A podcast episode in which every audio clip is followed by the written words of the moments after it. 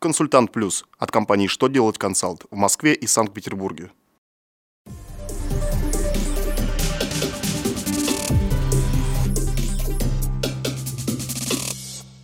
Добрый день! Для вас работает служба информации телеканала «Что делать ТВ» в студии Александр Трифонов и в этом выпуске вы узнаете.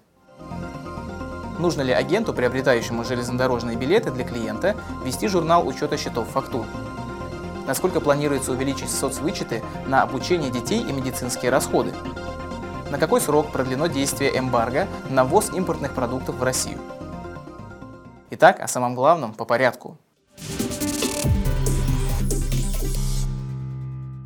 Очередное письмо Минфина посвящено оформлению документов в случаях, когда авиа и железнодорожные билеты приобретаются через посредника, агентством для клиента. Финансовое ведомство разъяснило, что вести журнал полученных и выставленных счетов фактур должны только те посредники, которые действуют от своего имени и выставляют или получают счета фактуры в рамках договора комиссии или агентских договоров. Правилами заполнения счетов фактур не предусмотрено составление агентом счетов фактур в адрес принципала на основании авиа и железнодорожных билетов. Поэтому, если при реализации билетов счета фактуры в адрес агента не выставляются, то и журнал учета счетов фактур агенту вести не нужно.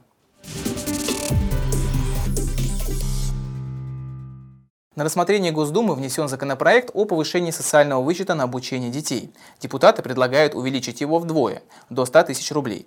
Напомним, что сейчас он равен 50 тысяч рублей. Необходимость изменений законотворцы объясняют тем, что действующая сумма вычета была установлена еще 9 лет назад, в 2007 году. С того времени цены на учебу выросли в разы. Также законопроектом предлагается ввести налоговый вычет, равный 200 тысячам рублей, на аренду жилья, если студент не получил место в общежитии. Также планируется увеличить общую сумму социально-налогового вычета на медицинские расходы со 120 тысяч рублей до 200 тысяч рублей. Президент Российской Федерации Владимир Путин издал указ о продлении ответных экономических санкций до 31 декабря 2017 года. Речь идет о специальных мерах так называемого эмбарго на импорт продуктов из США, стран ЕС, Канады, Норвегии, Австралии и других. Это ответ России на экономические санкции, введенные странами Европы, Канады, США и другими в отношении российских юридических и физических лиц. Напомню, что перечень санкционных товаров впервые был установлен в 2014 году. В соответствии с ним для ввоза в Россию были запрещены отдельные виды сельскохозяйственной продукции, сырья и продовольствия из стран Европы, Америки, Канады, Норвегии и других.